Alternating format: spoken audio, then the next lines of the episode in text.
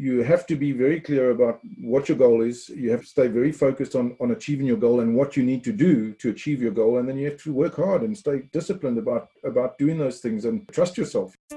Welcome to the Halftime Snacks. My name is Ronena Imbindo. This show explores the intersection between sports, business, and technology. Are you ready? Let's go!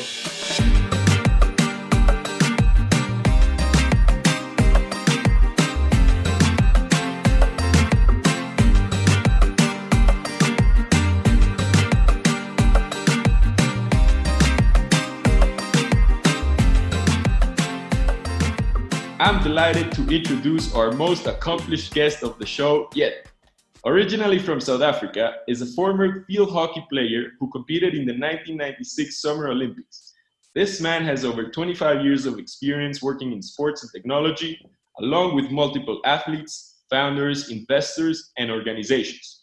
Today, he's the CEO and co-founder of Sports Technology Group, a company looking to disrupt the industry using innovative and groundbreaking technologies.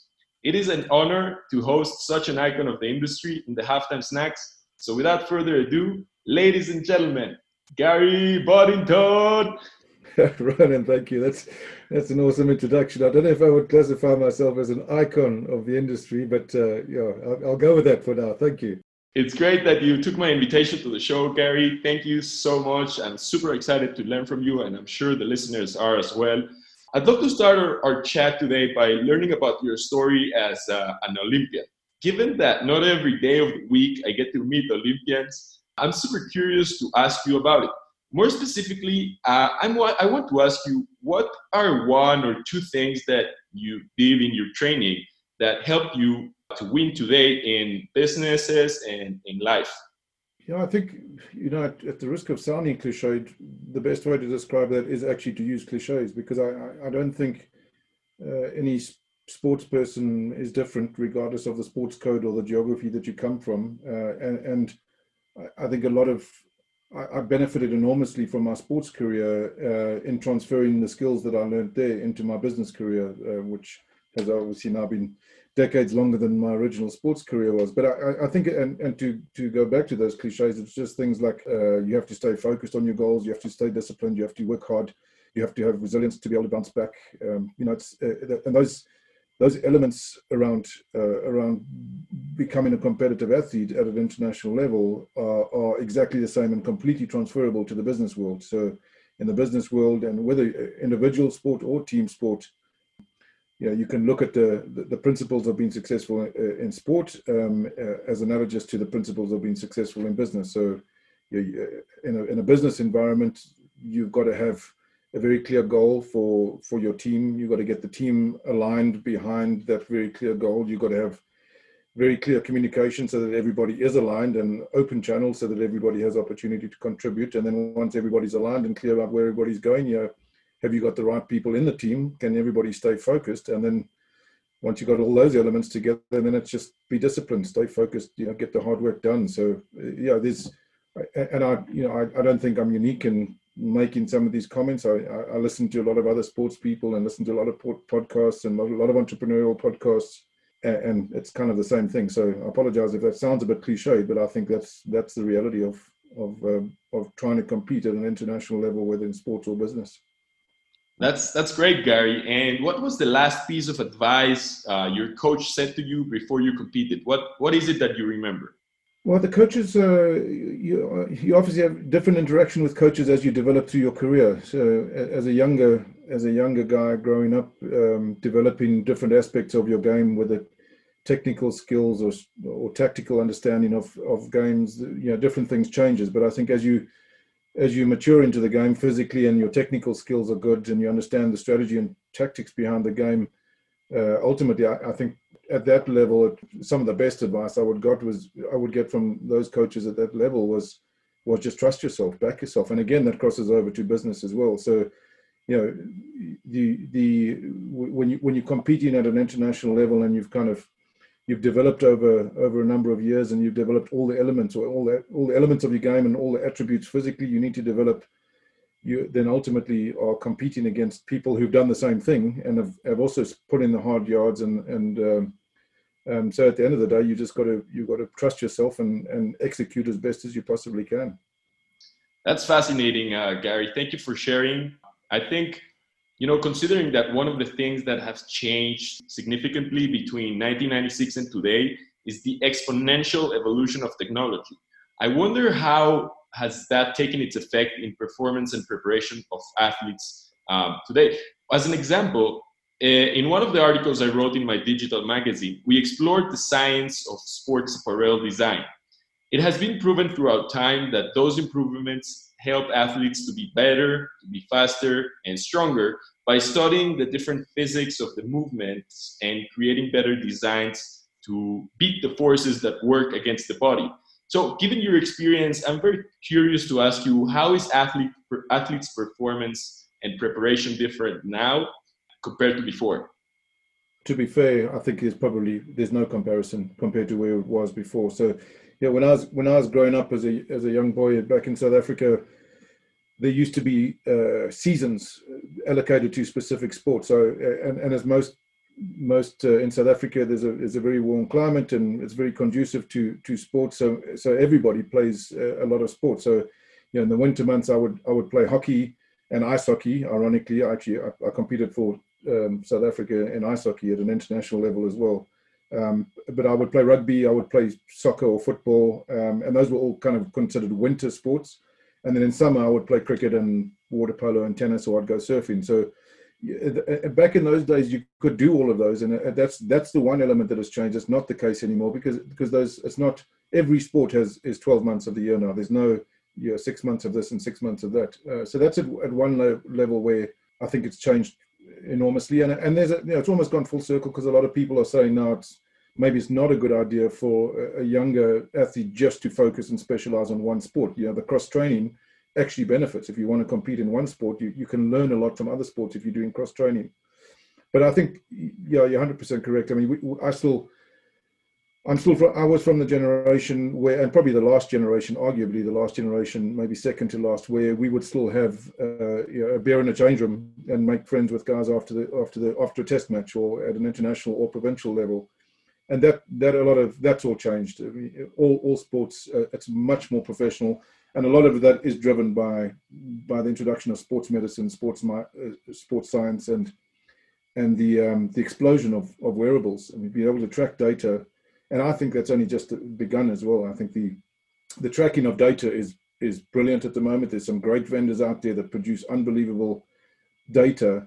I think the challenge at the moment is really being able to aggregate that data and, and analyze that data and create better outcomes for athletes, right to the point where you know, we, we having discussions about being able to benchmark yourself. If you're a young athlete, you should be able to benchmark yourself against some of the top athletes at the moment to say, am I heading in the right direction? Is my bicep the right size? Is my tricep the right size? Is my explosive speed the right the right um, measure metric?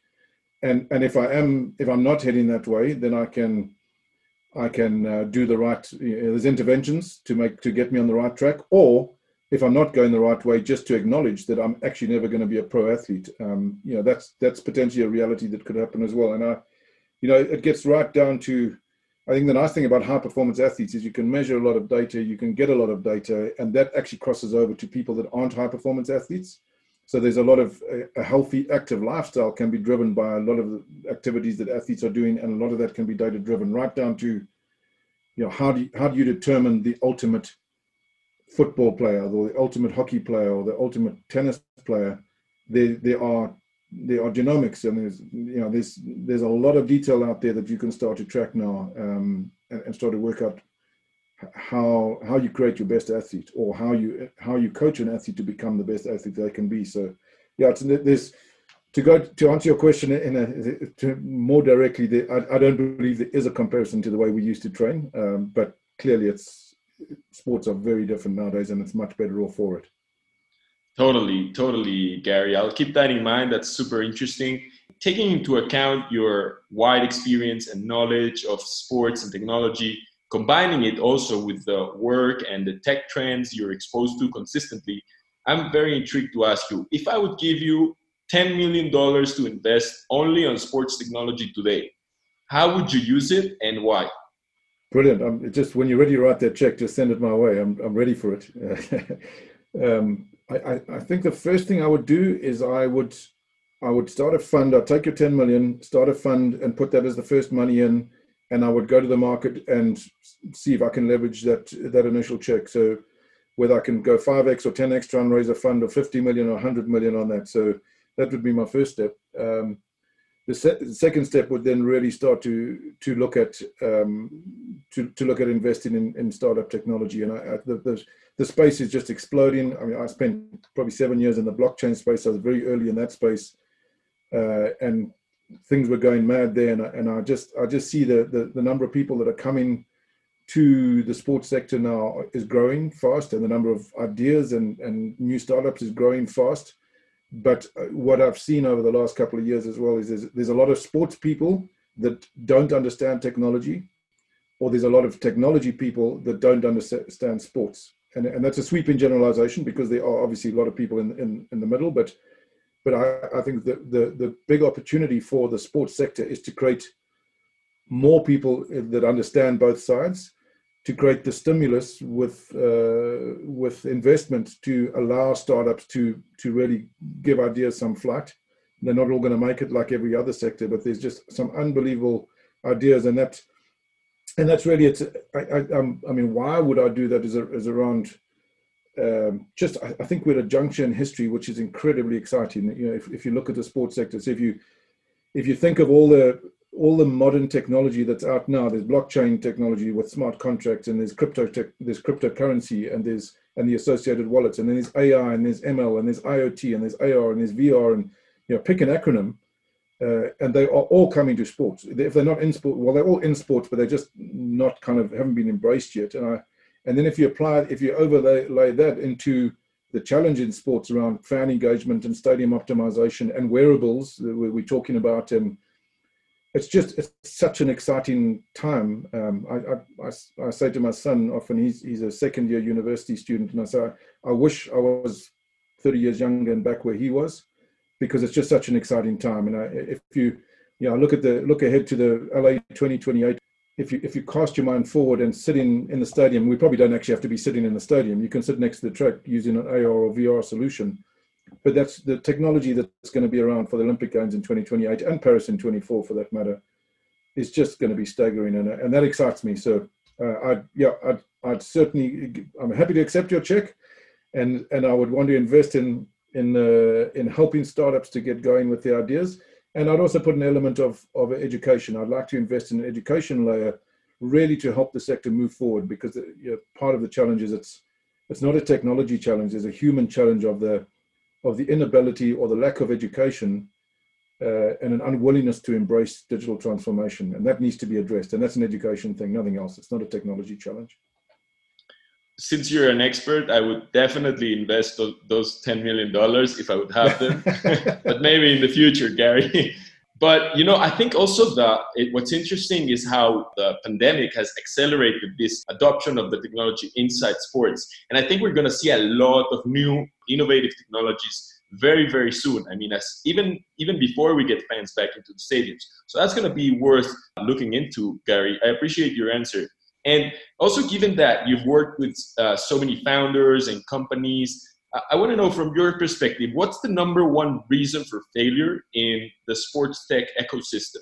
No, I think it, you're quite right. I mean, what you just alluded to is exactly what's happening. This COVID thing, I mean, as, as nasty as it is and as horrific as it, as it has been on, on humanity, a crazy spin off for all sectors, not just the sports sector, is that there's been an acceleration of, of, of you know, digital transformation. There's been an acceptance that digital technology can actually work. So there are one of the biggest frustrations uh, for for me in the work that I'm doing is actually trying to convince my generation that are actually, in my view, are stifling innovation because they're not willing to accept that there's better ways. That, that our generation have been doing things in certain ways for so many years that it's ingrained. So when a new idea comes along, it's it, you know it's it's the old change management thing. There's nothing different to what everything every other sector. There's change management and a willingness to be open-minded to accept change.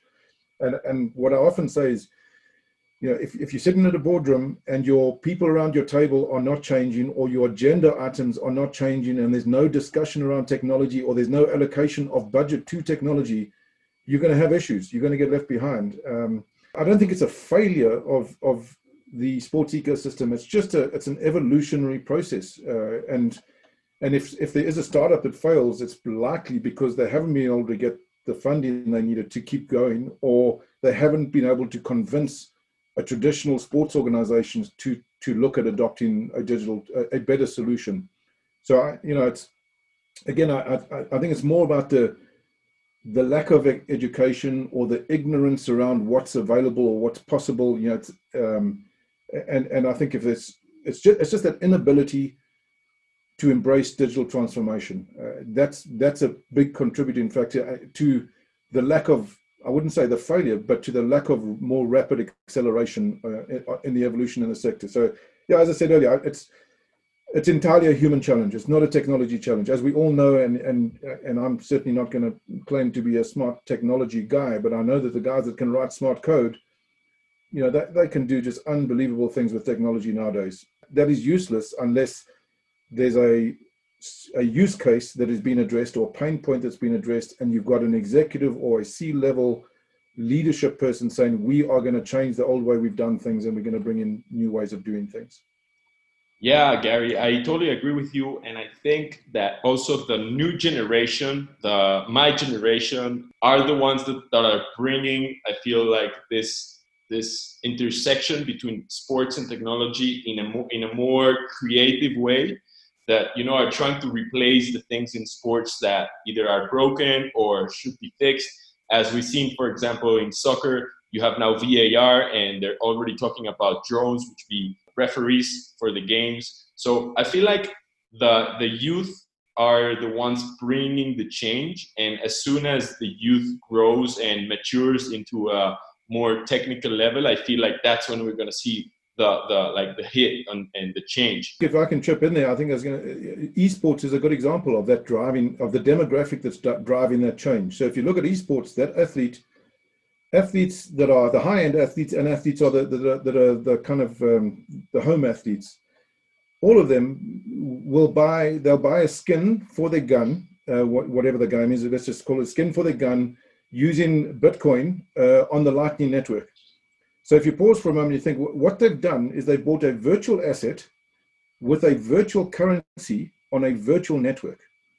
And that's that's reality. That's you you will not reverse that. You, that's unstoppable. It's irreversible. So that that demographic is used to that type of experience. And and the the the dichotomy at the moment, or the challenge at the moment for the traditional thinking uh, generation, is okay. Well, those that person has just gone ahead and, and done that transaction digitally but now I want them to open a bank account. I'm going to ask them to come into my branch and come and sit down in a, in a, in a seat and sign a piece of paper. Or I'm going to try and sell, sell them an insurance policy and I want them to come and see me in my office. And it's just not going to happen. Everything is digitally driven. And I, I, just, that's why I say to, to me, it's a, it's a generational change that's going on. And I completely agree with you. What's happening is, if you look at sports organizations around the world, even the esports organizations now, a lot of them have common own ownership. The billionaires own both traditional and esports organizations now, the bigger ones anyway.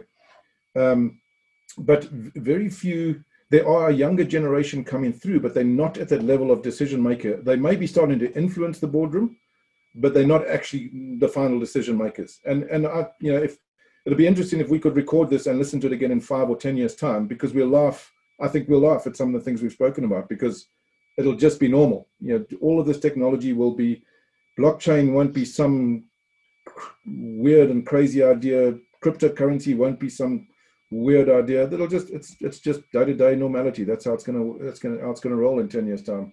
For sure, Gary, and I'm sure that you know in ten years time, someone's gonna listen to this podcast and gonna say and he's gonna say Gary and Ronen predicted it. They knew it. okay. We should have we should have partnered up with them. well, yeah, that's when we get the 10 million check, is it? That's right. That's exactly right. And you know, Gary, I, I want to ask you, I'm very curious to know uh, what's your take on entrepreneurship. And so, what are three or four elements that you look for in sports tech entrepreneurs or entrepreneurs in general that are good signs that you know that are, you know, will be successful in their time? So I, you know, it's interesting because it almost circles back to right where we started. Um, as I said, you know, as a sports person, there's certain certain basic things you have to get right if you want to compete at whatever level. It doesn't matter whether you at a school level, at a provincial level, at a national, inter, international level. There's just you, you you have to be very clear about what your goal is. You have to be very clear about stay very focused on on achieving your goal and what you need to do to achieve your goal and then you have to work hard and stay disciplined about about doing those things and and then as i said earlier trust yourself you, I, I'm, I'm going through that at the moment where you know I've, I've, we're building a platform and i go in and talk to a lot of people and, and people don't understand the capabilities or the possibilities of a digital platform and and you know 25 years on of being an entrepreneur i still second guess myself because people say people that know sports really well and they've been doing sports only for 25 years, they say, no, that's not going to work.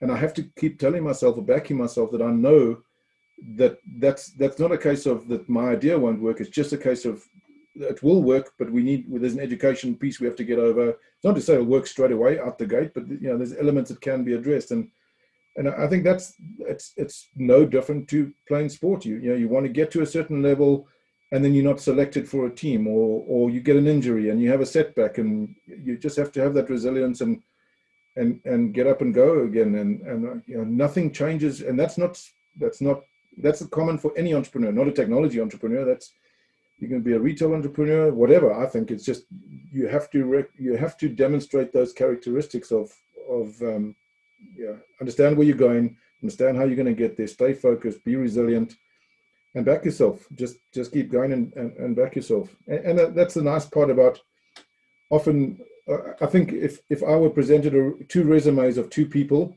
who have very similar skills, skill sets, very very similar academic backgrounds, very similar skill set, and have got similar experience in in kind of doing whatever particular role is. If one has been a sports person at any level and the other hasn't, um, my own my own default is to a sports person because you know if, if you if you pick a swimmer uh, that's competed at any level, that swimmer knows that they've got to dive in the pool when it's cold at six o'clock in the morning, and they've got to do those lengths, and that's that's hard work and that's discipline, and and and uh, most sports people have developed those kind of characteristics of resilience and dedication. So, yeah, I I, I think entrepreneurs are are the same whatever sector we're in. It's just a it's a slightly different breed. Yeah, I think uh, what's great about sports that maybe it's underrated in a, in a sense is its capacity to mirror life and other disciplines across you know life like business or entrepreneurship or uh, innovation that are there but they're not even talked about you know? It's great to see how how uh, there is resilience as you mentioned built in sports and the mentality and the, the focus yeah, that you develop thanks to the sport is then transferred to multiple disciplines. And, you know, I love that. And Gary, I think that was so much wisdom and so much to take in and so much to, to think about. I think that's a great place to uh, wrap today's conversation. I want to really thank you for joining the call to be on the show. I mean, your insights and your analysis is one of a kind. I mean, your personality as well. I found it super interesting and fascinating. I hope we, we get the chance to grab some snacks again in the future. But for now, thank you for coming, Gary. Thank you, Ronan. Great fun. Anytime.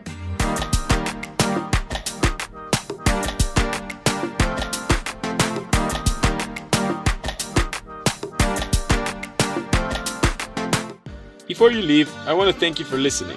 To hear these or any other halftime snack, check out the full archive on my website, which you can find on the show notes. See you next week.